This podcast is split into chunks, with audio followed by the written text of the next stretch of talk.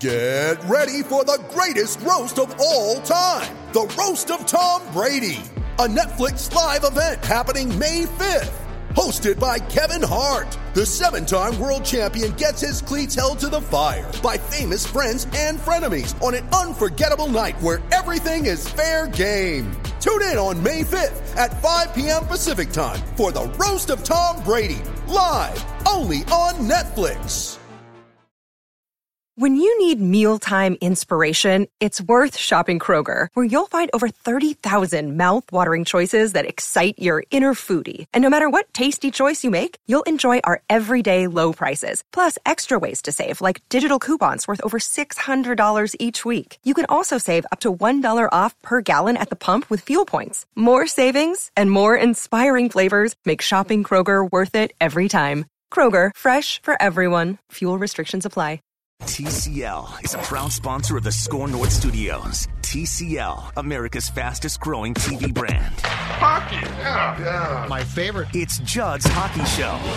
All right, welcome into another edition of Judd's Hockey Show. It's Zulgad, it's Declan Goff, and uh, we have the special treat of being in Edina today at Tavern 23 with our friend Lou Nanne. Louie, how you doing today? Pretty well, thank you very much. And nice restaurant you got here, by the way. Say thanks for coming. Yeah, it is. We're very proud of it. The food's terrific, and people are very, very uh, complimentary about it. So we're we're thrilled. All right, so um, you of course called the Wild Games what in Tampa, in Carolina, and Florida. The last time that we talked about a month ago or so, this was a struggling hockey team that obviously was not playing well. And Lou, at that time, we talked about uh, the potential directions that they m- might go. How much has your opinion and thoughts on this team changed now in, in, the past month as things have seemingly started to turn around a bit for them? Well, it's changed to the fact where I don't think uh, right now that they're going to be among the bottom teams in the league. I think they're going to have a battle, but they can make the playoffs with one of the things that's very important is staying healthy, of course, but also playing the same way that they're playing. They've been extremely entertaining. They're working hard and most of all, they're playing the way they have to play. They're playing below the dots. They can't get into run and gun games up and down the ice like they did with Carolina. That just shows you, you know, their weakness. But their strengths are the way they can pressure the puck and the way they can support one another. And if they do that, should be a, a tight, exciting season all the way through. Louis, how much is the goaltending improved and, and how much is the defense improved? Are, are both those, do they go hand in hand or, or is it Stalock and Kahkonen just kind of stabilizing things. How much has the defense of this team kind of improved over this 11 game stretch? I don't think the defense itself has improved because I think they play well all the time. The Wild, their strength is their defense. Uh, but the goaltending has improved. They're getting much better goaltending over this stretch than they had earlier because they weren't giving up any weak goals. Uh, there were, you know, in the Tampa game, but they bounced back from that. And, and there might have been one or two in the Carolina game, but that game was gone. But overall, they're, they're goaltenders are making big saves at the right time. They're playing uh, with a lot of confidence, and they're giving the people playing with them confidence. And there's an excellent feeling around the hockey club. Having the opportunity to spend a week with them, I could just sense the kind of camaraderie that they got going, the belief in one another they got going. And really, uh, right now, when you look at it, they're a very confident group, much more than I saw earlier in the year. I think that's a big uh, reason why they're they're playing so well. What changed there? Just the success of things, systems. Yeah. What what do you think has changed? I think uh, two things. I think they they, they listened to, to, the style of game they had to play and really bought in and did it. But I think what you see is uh, that's the style, John. But the other thing is uh, they they won some games where they had to come from behind. Uh, they got the good goaltending uh, to stay in games and win games and then they start believing one another that if they do this, they're going to win. And then uh, it seems like the the the atmosphere on the team. They're happy for one another. They're excited about yeah. the way they're playing. And and there's all of a sudden, I know I, I felt it when when we play well, you never think you're going to lose. When you play bad, you never think you're going to win. And they got that feeling not right now that there's a great deal of belief in this hockey club in one another, and I think that's the key point. Right now, they think that there's nobody to fear in the league, that they can beat anybody if they play the way that they're supposed to play, that they're going to win the game. How good can Stalock be? Because it seems to me if he gets an opportunity, I'm not trying to imply he's great, but I think he's solid. And, and I and and by the way, at times his ability to play the puck might drive some crazy, but I think it's a definite attribute to have sort of that third defenseman who can get the puck up uh, quickly. There's no question in this day and age, if a goaltender can handle the puck and relieve the pressure, and that's what he does so well, eh, you, you know what it does? It frustrates the opposition because they throw it in, they want to come in and pressure you and Yep. have turnovers. He gets to the puck before the, even a defenseman get to it, and the puck you're going in and the puck's going out. So that's a big asset that he he's always done that very well. He's he's got to be just a little careful because the more he does it, the more willing he is to try something. and you do know that he's going to try to get an empty net goal the first chance he gets. Because Cat, Cat couldn't almost got He it. almost did it. Yeah, and that would only that would goal, that would have drove Stella crazy because he wants to get one. But but I, I really believe that uh, he's feeling good about himself and the team's feeling good about him. And and you know if you ever talk to him, uh, if if he thinks he should have had a goal, he'll tell you. He he takes it upon himself. He he's not afraid to admit a mistake. He he wants to be tough. He wants to be good in the nets, and he's willing to say, "I, I got to do that better. I got to do this better." Guys love that. They they love the fact that he's aware of what's got to improve, and he's acknowledging that he should have done something better, and he does it better. And they love playing with him, and you can't help but like it. The the guy uh, is a great team member, a great guy to be around, and I think that's a, a good effect for them. Well, with Devan Dubnyk away with his family right now, dealing with a, a very serious issue and away from the ice, uh, and obviously best wishes to him and what's what's going on over there. But at the same time, Kaapo Kahkonen gets an opportunity here. H- how big is that for the Wild to see if you might have your goaltender of the future uh, going forward? Well, I think that's really big, and I, I, I want to see more of him if he can continue to do what he's done. And then one of the real surprising things was he let in two goals, and they looked like they could get blown out, and then he shut them right down in Florida. And, and all of a sudden, you're saying, "My goodness, you know, th- this uh, this looks like he was going to get blown out of the building, but he's got the presence of mind and awareness that he's got to do things a little differently, and he does it.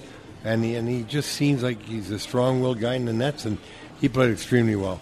The thing I like uh, about him, only having uh, seen him, as you just said, Lou, a couple times too, is he appears unflappable. Yeah. He'll give up a really bad goal, and you know, you, you've seen some guys, that's their night there. Or they're up a goal, and, and he tries to score a goal, which is gutsy and might drive a coach crazy at times. But I like that. I like that. Um, it, it's not that he doesn't care, but he's willing to take chances, and it doesn't feel like he's mentally burdened if things don't go right. Well, that's right. And you know, when he does that, in his mind, he's not really taking chances. He's making the play that he thinks is the right play. Yes. So that that is really interesting to see with him because he is young. He's a rookie, and yet he's got the presence of mind to think I could do this or I should do this, and, and he doesn't look at it as as this is something that I'm taking a chance, but I'm going to take it. No, he thinks this is the right play, and I'm going to make it.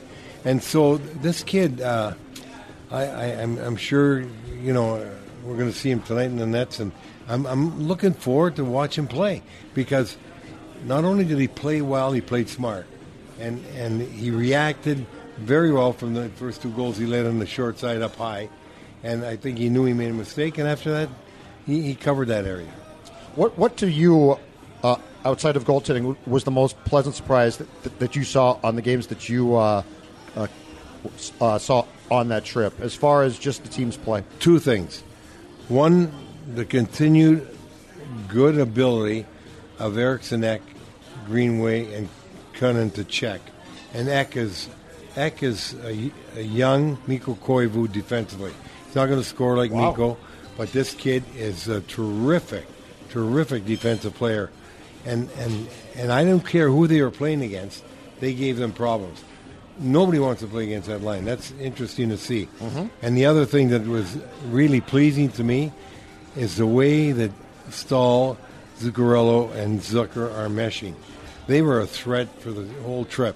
They they had so much confidence with the puck and the plays they were making, and and even though they had a lot of success and scored some goals, they're still upset that they didn't get more because they know they had those kind of chances. Even talking to Zucker, he's I, I got to be aware of Zuccarello. He says he passed that puck so hard, I wasn't ready. I, I had two point blank goals. He it went right off my stick, and that's what Zuccarello does.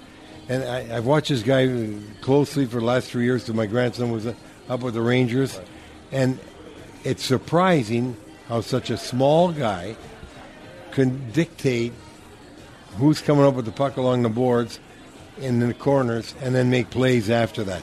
This guy has got a great feel and presence, and and the one thing he can do that a lot of people can't do. You know, if, if you're watching the game, you see it so many times it gets frustrating, and especially in power plays. People try and force pucks through players. They try and cross ice pass through traffic, and inevitably, many times they lose it. Puck gets thrown down. This guy looks it away, so you don't know what's coming there. But more than that, it's coming at such a velocity they they can intercept the pass, and that's the difference. And that's why Zucker was getting open. So just a hard pass, for instance? Really hard. It's not little hard. It's really hard. Interesting. He Zucker said he passed the puck harder than anybody's ever seen hmm. pass him the puck, and they're always passed like that.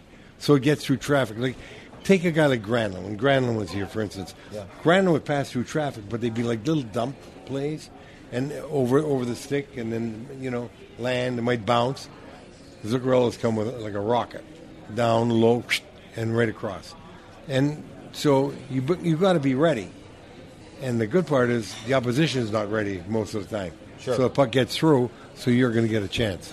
And Zuccarello was obviously the kind of the prize acquisition of this offseason. He signed a no movement clause. People were a little confused on the contract, but at least so far in these last 12 games, I mean, he was the player we saw in New York for so many years, and he's been so and so crucial to the power play and, and the offensive driven of this team. Do you think he that this signing was the right signing for them to make, and and, is, and how how important is he to the core of this team right now? Well, there was no question he's a good sign, sign player to have.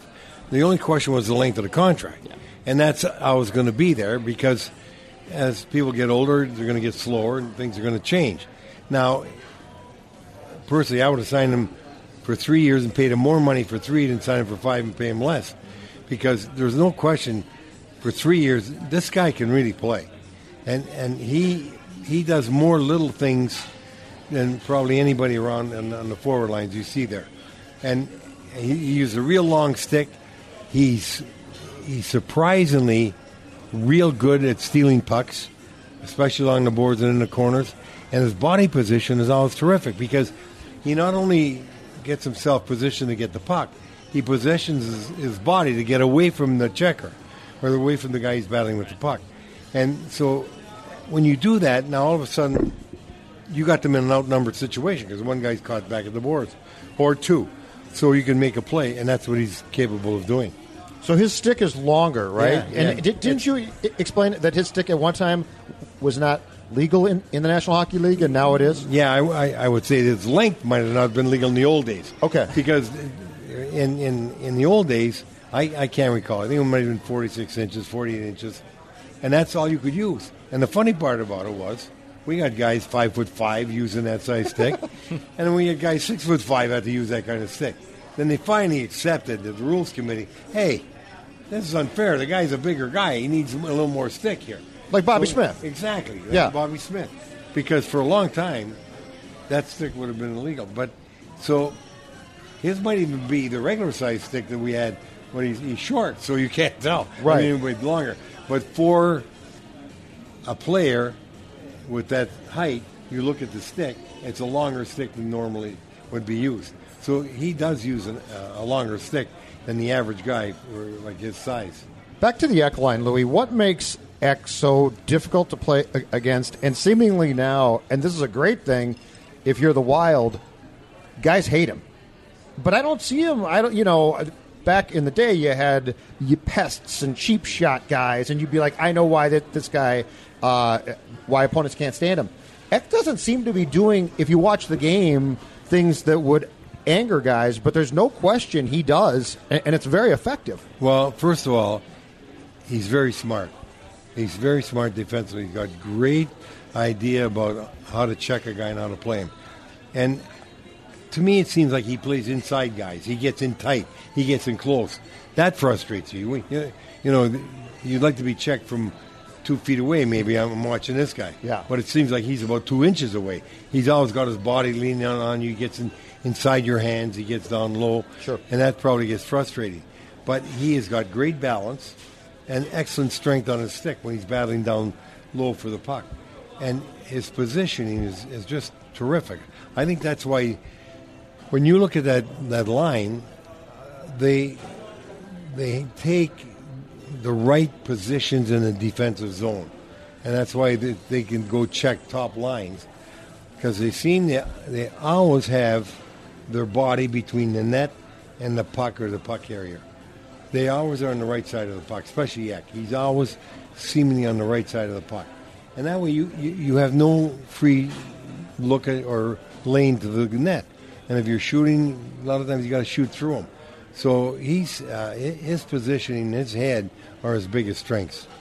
With- Ek, too, how big is it having that pest on the team? A guy that can really agitate and get under people's skin. I feel like the Wild have- have lacked that for, for a few years. So having a player like that on the roster, what does it mean when you're trying to you're in opposition, you're trying to get things going, and you have a guy like Ek who's pestering you all night? Well, you know where it really helps when you're in tied games, or the team is trailing your team by a goal, and you're trying to get something going, and this extra frustration just mounts up, and so that that just you know it's another thing that can put the opposition off guard and and uh, off stride, and so uh, he's he's a guy that I know Boudreau does not mind playing against anybody. In fact, when when we were down uh, and and we were in Florida, I said, "Who do you want to get against Bakra, Bak, uh, Barkov, uh, Huberdeau?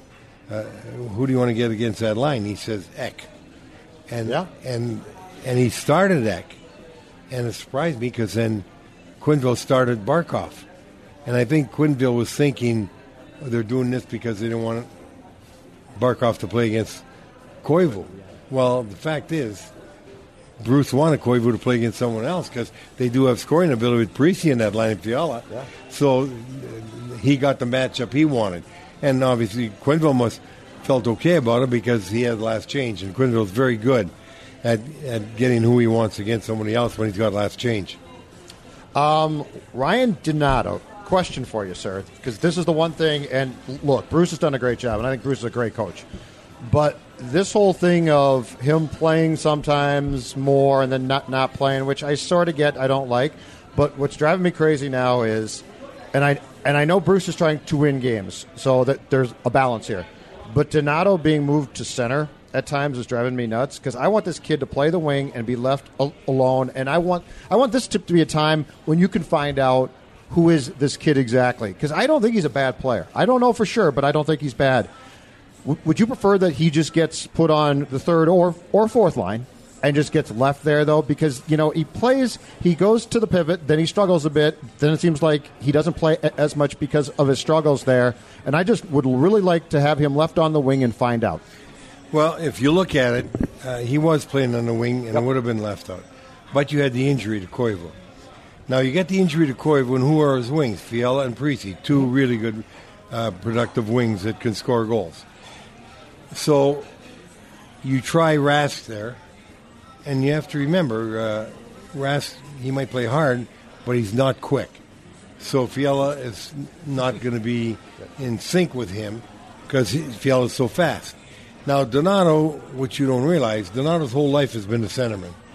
He played center from when I watched him in, in the USA teams. He played center in Harvard. Yep. He played center when he came up with the Bruins the first time. He played center with the national team. All that. So it's not a foreign position to him. Now that doesn't mean that he's an accomplished center. He's got to learn how to check in that part. But you get into a game like they got into Carolina, and all of a sudden, uh, the game's going up and down, and, and the Wild's not playing the style they want to play. But more than that, you got Parise, Fiala, and Rask against a couple of their speedsters. Yeah. So I thought it was a really smart move on Bruce's part. He took Rask out to put him back in the checking line, and he put Donato, who's got speed. He can really speed, uh, skate. He's got speed, and he's also got a shot to try and get the second line some offensive uh, chances. And and they did do some thing, good things offensively. Now, will he continue to do that? Probably not, because um, I would think when Koivu comes back, that line's going to go back to the situation. Donato will go back to the wing. But the the choices he had that night during the game, I get that. That It- was the right choice. It was just a tough uh, Yeah. role to, to be Yeah. asked to play in. And if I'm not mistaken, they tried Donato at center in training camp and decided to bail, which is fine. I, I just would like to see it. They him. didn't try him in training camp. No. Oh, I th- I th- no, at the they did. beginning they did. Yeah, in training camp, and then yeah, moved him back to because, wing. Yeah, because Bruce talked to his dad. He didn't. Bruce didn't realize he played center all his life. Okay. and he didn't want to be putting Cunningham at the wing, and and I was happy he didn't put Cunningham on the wing. I don't want to break up the line of Eriksson, I do agree with that. Greenway. And We're all on board with that, And yeah. so, you know, now you got to fill the hole. What are your options? You had Rask, Hartman, and Donato. Well, there's no question who's the fastest Yeah. of the three, and and who's got the shot. So you take a you take a look. That at Carolina team, though, is a tough matchup because they're Oh, so yeah, fast. yeah, well- and they played that game, to your point, the, the Wild started to play that Carolina game, Yeah. and they're not in a position to win that game. Right after right after the five on three, they started playing the Carolina game. Yeah, it's over. And they were. They they had to revert back, which they didn't. But the one thing about that you saw in the game was actually Donato didn't play bad after with, with Parise and and, uh, and Fiala. I mean, Fiala, if anything, turned three pucks over to, inside the blue line. Yep. And and other guys turn over beside Kevin. Kevin's been coming along, been playing better. He's made some uh, really big strides, I think, offensively. But every now and then, he's got to be more diligent on what he does with the puck, especially in his own zone. To me, that's where his weakness is, his own zone. He's got to be thinking before that puck comes, what are my options, and, and start with the best option, and, and, and make certain you don't turn them over there. And, and I thought, uh, you know, they had a couple chances. They could have got some goals, those three guys. So I, I wasn't upset about that move during the game because he had to do something. I thought that was the best option. I know in going to that Carolina game, injuries forced Victor Rask up into that top six to start the game. But you know, before that, he actually, I thought, for the last couple of weeks, was playing very well in a fourth line role. I know we know his salary cap hit. We know that that's a lot of money. But do you think it, a fourth line role is just suited for him, and he should just probably be put in that lane to be successful? Yeah, because it's skating. Yeah. In, in this day and age, if you can't skate, basically you can't can't play one of those top lines. You, you're going to have a real tough time. You got to you got to be extremely gifted in another way of either seeing the net, putting it in the net, or or making a play somehow. But uh, his best option, he's played well on that fourth line, and he's given them a little offensive flair because he can do things with the puck and the guys in the fourth line aren't as quick as the guys they had in the uh, second line, like Fiala, for instance, and and and so you know it's not a bad it's not a bad place for him. Rask is a, a very good player, Louis, circa 1987 or so, right? Because he's got some he's he's got those he's got the skills. Yeah, you gotta- But you're right. skill. He just it's skating. Yeah. And I don't think you can. I don't think you can take his current speed, his current age, and up it a lot. No, you can't. It's not I like mean, he's a kid who can no, go to power no. skating. No, even going to power skating. Let's face it, you power skating, you might get a hair quicker or something. Yeah. I think But- they tried that actually too. Yeah, but you, you you know you're you either you either got those fast twitch muscles, you either have speed or you don't. You know, I mean, you can you can improve it a little, but you're not going to all of a sudden go from uh, an average skater at best to one of the fastest guys in the team. It doesn't work that way, or you'd have 600 guys Oh, absolutely. Yeah. like that. Yeah. Is um, Matt Dumba's lack of points, Lou, in, in your mind, is that a concern? Because I like this kid, and I think he's going to be very good. But is his lack of points a concern at this point, or a product of, of him trying to play a more responsible game? Or what do you see? Well, I, I, I personally feel that uh, he's got to put more shots on than that. He's missing the net a lot, and he's passing up some shots. Uh, this kid has got a lot of ability, uh, and he can skate. He's tough. He can compete, and his shot is as good as anybody's. And I think he's got to remember that he's got that shot. And many times, uh, he's got to get himself in a little better position to shoot off the pass rather than have a pass and have to take a look whether they're going to shoot or not. Because everybody in the league knows how he can shoot. So he's getting less time. Well, everybody in the league knows Ovechkin shoots, and they give him less time. So what do you do? You get your posi- yourself in position to shoot, and you shoot when the puck comes. I tell you what he does. He sets up on the power play in that circle and one times him. Yeah, but he does. But they still watch him. They know where he is. Yeah. So he's not going to. He's not going to be checked in a way that he, he can't be available. He makes himself available. That's what Dumba has to do. Now he's got to do it at a higher position. I mean, out toward the blue line. Ovechkin's down a little lower, but Matt should almost try and you know practice after practice at getting shots across the blue line on the net, cross on the net. So if he doesn't have to wait and he can get that puck through, because everybody wants it, they're going to block his shot. They know how dangerous it is. So it's that split second getting the puck away a little quicker and on the net that's make all the difference in the world. How much too is that? Maybe that pectoral injury he suffered to maybe Nothing. lacking nothing. Nothing. He's, he's good and ready to go. No, you just watch him shoot. Yeah. Yeah, he can still shoot. in the preseason, you saw. I mean, I, Yeah. there was a couple No, moments in the preseason no, I think you you're saw right. it. Yeah. I mean, They're collapsing on him. yeah, him. That makes sense. Why, why wouldn't you? You know what I Right. mean? And and so you, you know that everybody's going to try and get a way to block the shot. So you got to get it away before they get in position because they can't move as fast as that puck coming across. That's the one thing he's got going for him. If the pass comes fast on his stick in his wheelhouse, he can get rid of it before somebody can react to block it. Spurgeon being out for two weeks hurts this team how much? Because obviously that's a pretty major loss for them. How many games they got? it's a major loss for Three them. game homestand. Hey, they're finally home for a Yeah, while. right. The NHL finally gave them some home games. amazing. But no, that, that that's a that's a big difference. You know, when you you take away your best puck moving defenseman, you're equally good, if not the best offensive defenseman, and we all know how good. It's it's actually surprising how good defensively he is. So you think a guy like out there, you can't replace him. If you could replace him, that guy would have been there at the beginning of the Oh, year. yeah, that guy- That doesn't yeah. that doesn't. You know, you, you just can't do it. So uh, it's it's huge. Uh, Everybody's got to pick up the slack, like you say. But you know, you might get you might get through a couple games, two three games, and everybody picks up the slack. But you're kidding yourself if you think that everybody's gonna, you're going to play just as good without Spurgeon as you are with him. If you haven't added anybody along his lines of ability to play, that, that means you've had a drop in ability in that lineup, and everybody got to play harder, maybe play a little better, and that's how you get by. But to try and get by for two weeks, they're going to suffer a little bit. Brennan Menell, the uh, young kid they called up the Woodbury product, he has a pretty cool story, obviously, with the professional tryout, and he's been playing very well in the AHL. I don't know if you've interacted with him or met him at all, but w- what can Wild fans hopefully expect? And you can't replace Spurgeon, obviously, but how can he maybe be successful here in a short little call up? Well, he's I, I would say he's going to have to play like a Brad Hunt. Right. Brad moves the puck. Brad can shoot the puck, and Brad really is. He's got some offensive capabilities to give him the chance to score, and that's that's what Menell's going to bring to the game. He, you know, to expect him, he's about the same size as Spurgeon, just a hair taller maybe. So you, you can't expect him to be as good defensively because he's just learning the game. And, and Spurgeon is a gifted guy that knows body position, and and it's tough to replace there, but this kid maybe can add a little puck moving ability back in defense. And um, I just don't know when they add him in who's coming out. Because the guy's in there right now, uh, you know, he'll probably take out Seeler because Soucy might have, definitely had the best game ever in Tampa.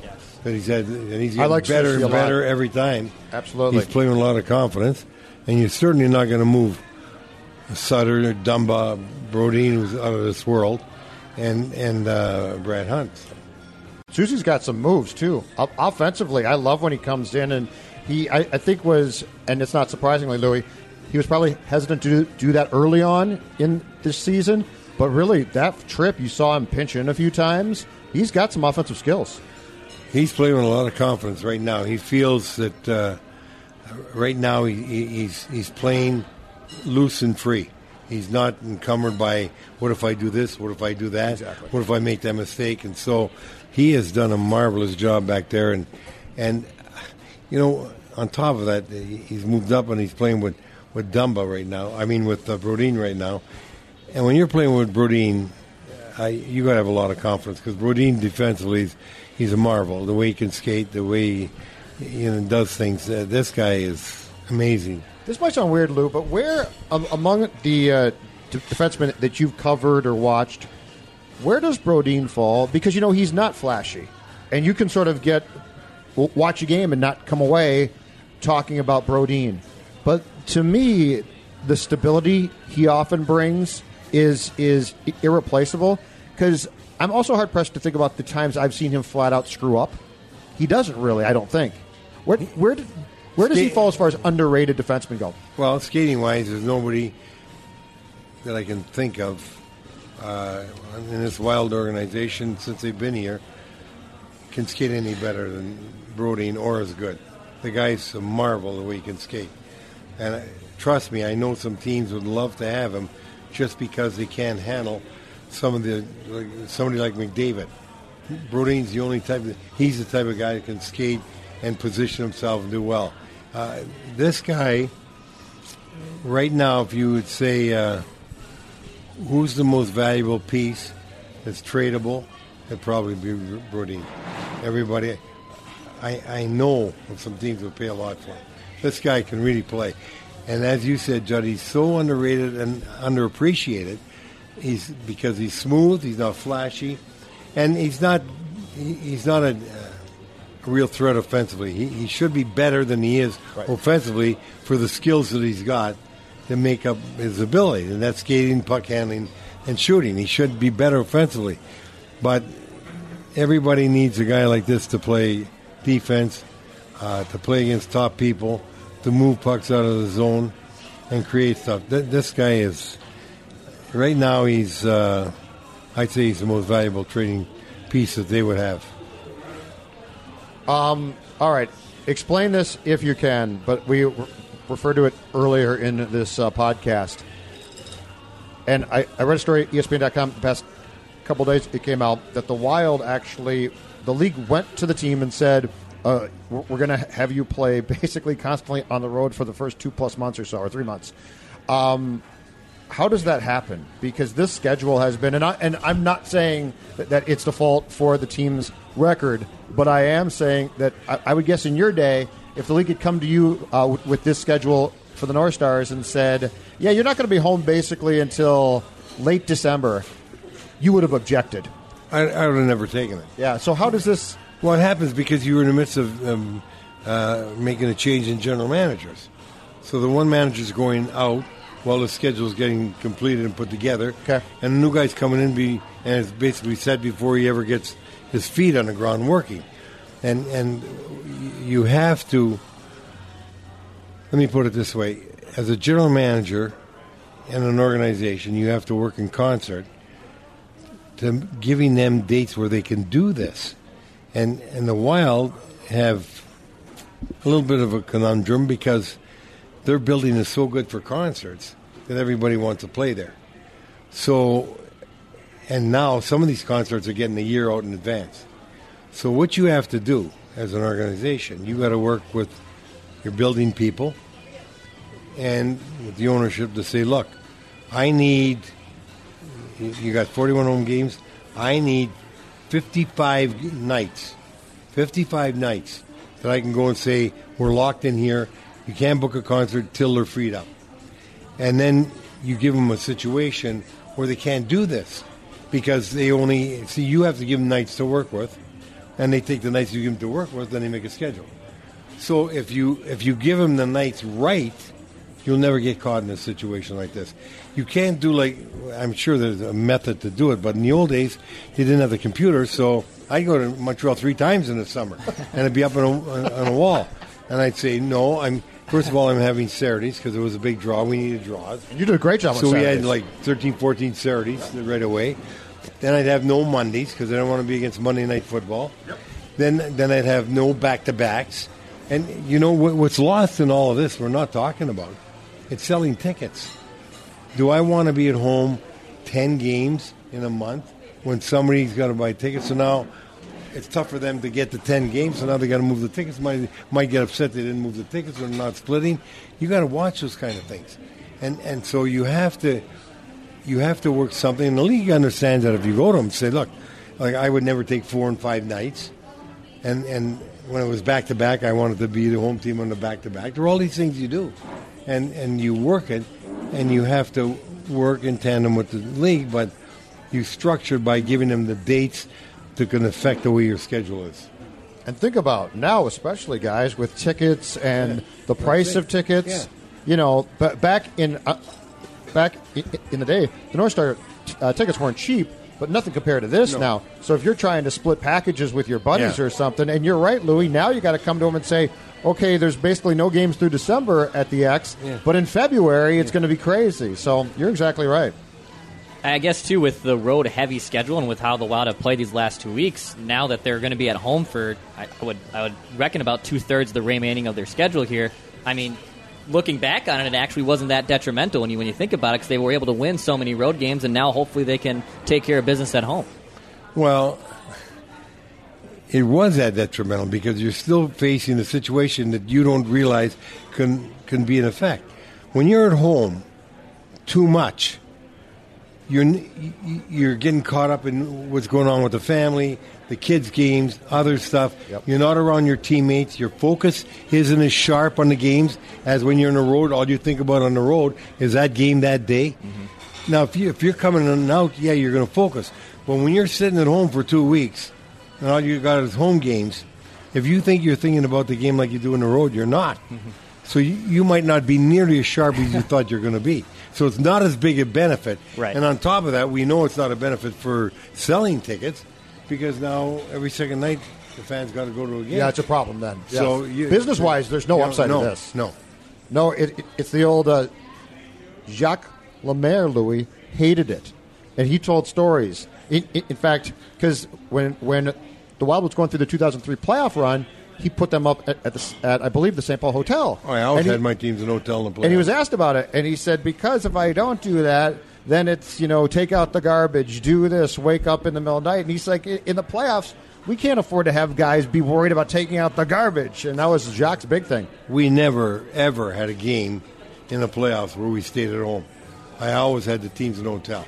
As a matter of fact, when we played Calgary in the semifinals, because we had, you know, a lot of, a lot of Canadian kids and, and family, we stayed in Banff, an hour and ten minute ride to the rink for lunch. I I mean, the rink for practice and back home, and then back to the game because I didn't want anybody bugging the team. They didn't know where we were. We were in a Banff Springs Oh, they didn't hotel. know, huh? No, no. So you couldn't pull the fire alarm? Uh-huh. Well, I mean, the kids could pull a fire alarm. No, no, I know, but won't No. you? But that, No. that's the story, right? Yeah. That Oh, yeah. sometimes the opposing, No, we- we- the home team will find out where a team is staying and go pull the fire alarm in the middle of the night. Yeah, no, we, we never ever would let people be at home during the playoffs, and that's so that's what I'm talking about here. You're home two weeks. Uh, yeah, to maintain focus is a challenge. Yeah, it just made no sense to me. No. For them to come to this team, you know, if it's di- different with the Hawks when, when they, they for years had the circus come into Chicago Stadium, I completely get that. That's a crazy road yeah, but trip hold that you you're have to go talking on. you're talking four games. right, but this we is had the circus when I played, and so we. In, in fact, when I bought my place in Florida, it's because we were in Atlanta on a Wednesday and Yeah. Pittsburgh on a Saturday, and everybody go to the bar on Thursday. I had friends in Florida in uh, down in Palm Beach. Says, "Come on down," and I went down there and I bought a place that day and went back, and I was back by curfew. Wait, hold on. I mean, whoa, whoa, whoa, whoa, whoa, what? we, yeah. So you were, so you went down to Florida during the course of a trip and bought it? Yeah, because I had I had mentors from here that oh. said when you go play in Atlanta, call us. We're in Palm Beach. We'll come up to the game. So Tuesday I call him. I said, "How many tickets do you need?" Oh, Louis, it's really nice down here. Can't you come down here? I said, I'm, I'm playing hockey. I'm not going to come down there." Well, can't you get away? I said, "You know, as a matter of fact, we don't leave for Pittsburgh till Friday. We play there Saturday. We got the circus back in Minneapolis." So I said, "Everybody goes to the bar after practice on Thursday." I said, "I'll tell you what." I'll fly down. I'll have dinner with you. Come back. I flew down. I, I liked what I saw. I said, "Any- anything for sale? He said, yeah. The, you, his friend was going through bankruptcy and a new place was opening and he had an option. I said, give him a call. I bought the option, had dinner, and came back. What Called year? my wife. What year is this? 1972, and I've been in Palm Beach ever Wait, since. so, so you then you called your wife and said I bought a place? yeah.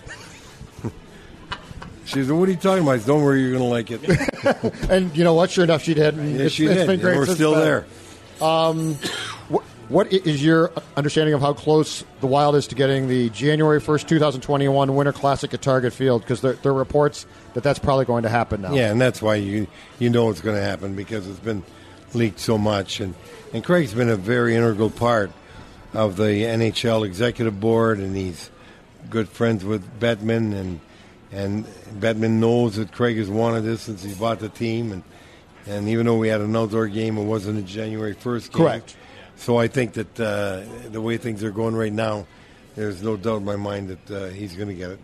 And would you would you prefer? I know it's rumored Chicago would be possible the opponent. Do you One think it, do you think yeah. it'd be any beneficial to have a St. Louis or a Winnipeg, or, or if you're just hosting, obviously it's going to be a grand spectacle. Well, I think uh, uh, I really think it should be St. Louis, and the reason why I said that because uh, St. Louis was always the first rival of Minnesota, and they are a rival now, and they are the Stanley Cup champions, and they do have a lot of star players, and they will have uh, Tarasenko back, and well, they'll have Kaprizov here. I mean, there's just a lot of storylines True. that nobody's thinking about. That I, I, I would go for St. Louis.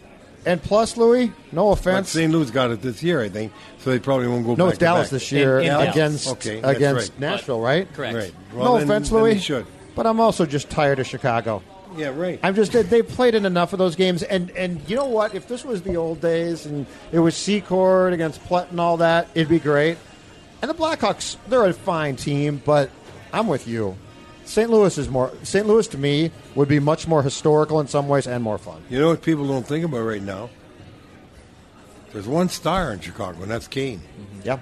Dave's a great player. Slow down. Keith's a great player. Slow down. And those are Hall of Fame players, but they're not what they were. Now, you go to St. Louis, and you got, like I said, more star players, starting with uh, Tarasenko there, and and uh, Pietrangelo, and they were Stanley Cup champions last year. I just think that, and and our first really big rival. The first three years, we always played St. Louis in the playoffs. First four years. They went to the Cup, right? Yeah. because they advanced through the three expansion years. division. And the year that they changed it, Yep. we won, and we had to go play Montreal before the cup. Okay. Um, Kaprizov. It, it sounds like it's almost certain he's coming. How good do you think he's going to be right off the bat here? I think he's going to be real good. He's uh, a gifted player that could score goals and skate. He's he's not tall. He's probably five ten, but he probably weighs about two five, two ten. Oh, oh, so he's solid. he's solid. He's gifted. He's going to be he's going to be tremendous. Uh, and I know there's been talks too of possibly bringing in maybe another Russian player, even one of his teammates in the KHL. I, w- would that would that help with the transition, having a, a familiar face for Kirill, or is he just a professional hockey player and, and he knows that if he comes to the NHL, there's obviously not going to be as many of, of many as many Russians on, on the bench with him, It only helps if the other guy can play. right? And if he can't play, it doesn't help. And believe me, they assimilate very quickly. And he's been playing with a lot of guys, even on his team. I'm sure there's some Americans on there Yeah. in the KHL. So he, I'm sure he's picked up some language. Taylor Hall. He, it sounds like he is definitely going to be traded by the Devils. Where do you think he ends up now? Because that's going to be at a pretty penny when he's dealt. Yeah. well, that's a good question. I think if people are, are smart, they wouldn't overpay. One of the places that he could end up, believe it or not, if he would be willing to take less, he could go back to Edmonton. Yeah, we, we, we've been talking about that too. But I, uh, I think that uh, a guy like that, you got to be very careful because as he's getting older, and and he has already had, you know, he's reached his pinnacle. He's been the most valuable player in the league. He's he's got to be put in a situation to succeed. So guys that he can play with are, are good enough, and essentially, you know, he does that when when he is the, key guy in the club. So if he's a key guy in the club, that means he's going to a team that's not going to win the Stanley Cup because they better have other key guys already there, like a McDavid, like a uh, Kucherov. You know, if I, I go around, so it's. Uh, I think it's going to be surprising to see where he goes. That the price is not going to be as it was in the past, Yep. and the money's probably not going to be as the people expect it to be. And if I'm the Avs, I don't think I'm going to give up one of my really good young defensemen for him because uh, one, I'm already pretty good, and two, to your point, he's aging to a certain degree, and you- you've got to obviously, if you want to keep him, send him to a big new contract. So. I think you're probably right. I, I think the expectation of price might not be met when the actual trade is made. Well, uh, let me put it this way: if I was the Avs, I think I'd rather deal for Brodin than I would for Taylor Hall because they got so much firepower up front right now. Yep. and you don't have to give as much up, although it's going to be a lot. to get a Brodin as you would to get a Hall. So I think what you said, Judd, hits the nail on the head. I think the Avs need that one more defenseman more than they need one more scoring wing. What's your sense on, on that when it comes to the Wild and Bill Guerin? Do you think that they what what's it going to take in your mind for them to make a substantial move, or do, do you think if they're hovering around that eight eight spot in, in, the playoffs, they don't make that move, Lou? There's no way they make the move. I don't care what spot they're in. They don't make a move. No, they cannot. Well, not to give up a first or second round or a young player. That oh you no, like. I'm, I'm sorry. I'm saying just a trade period of of like a Zucker or Oh, oh make that move. Sorry. Oh, yeah, yeah. yeah, no, yeah. I, I didn't mean Hall. Oh, Hall, you're not. yeah, no, no, no, no. No, they. they But I'm just saying a, a substantial move that might actually bail them backwards out, out of a playoff spot, but benefit them for 2020, 21, and beyond. I think there's a good chance that I, I don't. Uh, let me put it this way: I don't think that the move is going to back them out of a playoff spot by that time. Where you are, then you can pretty well judge. Sure. And you know, when you look at it, it it's amazing because I used to do this for a long, long time. You can't believe how tough it is to make up five points in a month. You just don't do it. So when a trading deadline comes the end of February, you got a month left. You pretty well, you know, 95% of the times who's going to be in, who's not going to be in. So I, I don't think that um, uh, there's any doubt that the Wild, if they have something of value that they can move at that time, and not a Brodin, by the way, Right. but some other names that they Probably they'll guys make a up move. front. Yeah, they'll make a move. Uh, Jason Zucker's had having having a terrific year. He's getting the bounces back again. Is, is it just? It, it seems last year and even there's been moments too this year where on the breakaway he just couldn't cash in. Hmm. Is it? Is he just getting more puck luck and, and, is, and is that the biggest reason why he's been able to put more pucks in the net? No, the biggest reason why is because he's always been a scorer. You expect scorers to score, hmm. and they'll have some downtimes, and they might even have some streaks where they don't score. But scorers score, and guys that don't score don't score. You could have an aberration, mm-hmm. and so you've never been a scorer, and then you get 20 goals, then you better trade him because he ain't scoring again. but Zucker scores, and he had an aberration because he didn't score as much. Now he's back scoring. Zucker's a natural goal scorer, and he will score. That's that goal is what? Rusher, crusher, usher, right? That's it. When when you're When a guy you- who suddenly scores 25 goals. No, when you're a tough guy comes in the league Yep. as a crusher and you score two goals, you want to be a rusher, and next thing you know, you're an usher. Last thing, Louis. Um, Bill, uh, Bill Peters, the coach of Calgary, gets let go because of his treatment of players, which you know clearly is reprehensible. Uh, we're recording this on Tuesday. Jim Montgomery of Dallas just got let go. We don't know exactly why, but it, it is uh, quote uh, co- basically conduct unbecoming. Uh, Marc Crawford, longtime coach, assistant in Chicago, is put on, on a leave. This all sort of started to roll, Lou, with the uh, firing of Mike Babcock in Toronto. What's your sort of take on this um, sudden accountability? Which, and I'm not excusing these coaches, but it's, but it's a very interesting and it seems uh, sudden type of deal.